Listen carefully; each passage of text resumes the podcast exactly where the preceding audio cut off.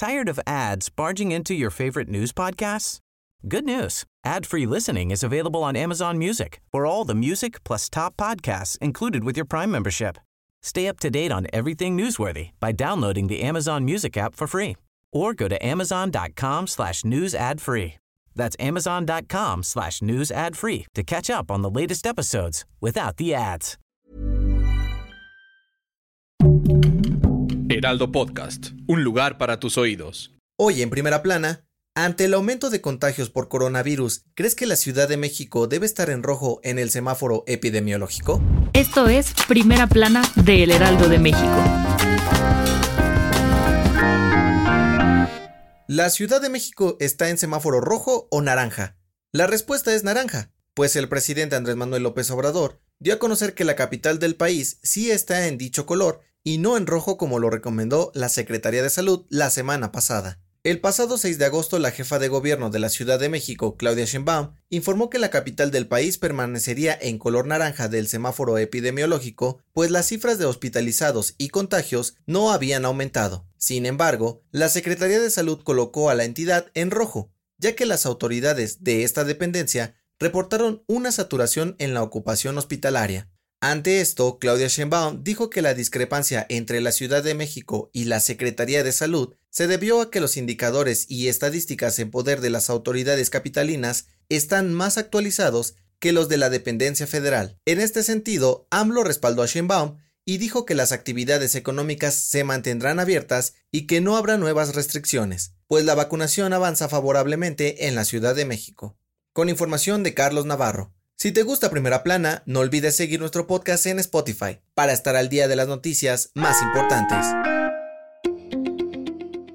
Hace unos meses, la Comisión Nacional del Agua dio a conocer que México vivía una de las peores sequías en décadas y que el lago de Cuiteso, en Michoacán, estaba a punto de desaparecer debido a ello. Y aunque parecía que las lluvias registradas durante los últimos tres meses daban signos de buenas noticias, los investigadores de la Universidad Michoacana informaron que la recuperación de este manto acuífero va muy lento, pues han observado que el agua solo alcanza los 75 centímetros, mientras que el nivel ideal es de un metro y medio. Desde tiempos prehispánicos, las comunidades alrededor del lago tienen como principal actividad la pesca, y debido a que el agua del lago se ha consumido casi por completo desde el 2020, muchos habitantes de la localidad han perdido sus trabajos. Debido a esto, los pescadores de la zona intentan proteger la pesca furtiva de productos como la tilapia, pues si el lago se recupera, no habría reproducción y tardaría hasta dos años en normalizarse. Con información de Charbel Lucio. El gobierno de la Ciudad de México dio a conocer que instalarán medidores de dióxido de carbono en lugares cerrados como cines y restaurantes como parte de una prueba piloto para comprobar la calidad del aire con el objetivo de prevenir contagios por COVID-19. De acuerdo con las autoridades capitalinas, esta decisión fue tomada junto con el Comité de Monitoreo Epidemiológico, pues aseguraron que el aire es el principal medio de contagio de este virus. En este sentido, en caso de rebasar los niveles de dióxido de carbono en lugares cerrados, entre 800 y 1000 partes por millón, se impondrán medidas para reducir el número de personas en los establecimientos y garantizar el monitoreo y ventilación dentro de los mismos. También dijeron que en caso de que la prueba piloto funcione, se podría considerar que el uso de medidores sea permanente en la nueva normalidad, como uno de los mecanismos para prevención del contagio. Con información de Cynthia Stettin.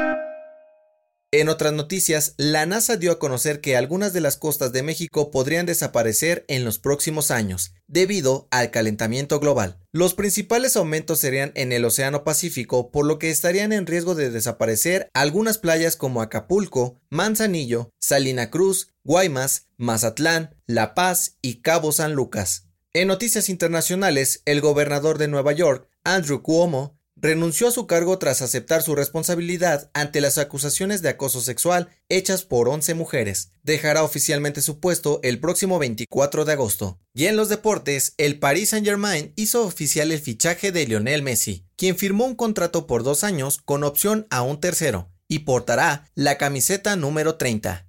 El dato que cambiará tu día. Los leones rugen, los gatos maullan y los perros ladran. Pero ¿te has preguntado qué sonido hacen las jirafas? Los investigadores de la Universidad de Viena grabaron a cientos de jirafas durante más de mil horas para responder esta pregunta. y descubrieron que no emiten ningún sonido. Son el único mamífero que no lo hace. Esto fue Primera Plana, un podcast de El Heraldo de México. Encuentra nuestra Primera Plana en el periódico impreso, página web y ahora en podcast. Síguenos en Twitter, arroba Heraldo de México, Instagram, arroba El Heraldo de México y encuéntranos en Facebook y YouTube como El Heraldo de México. Hasta mañana.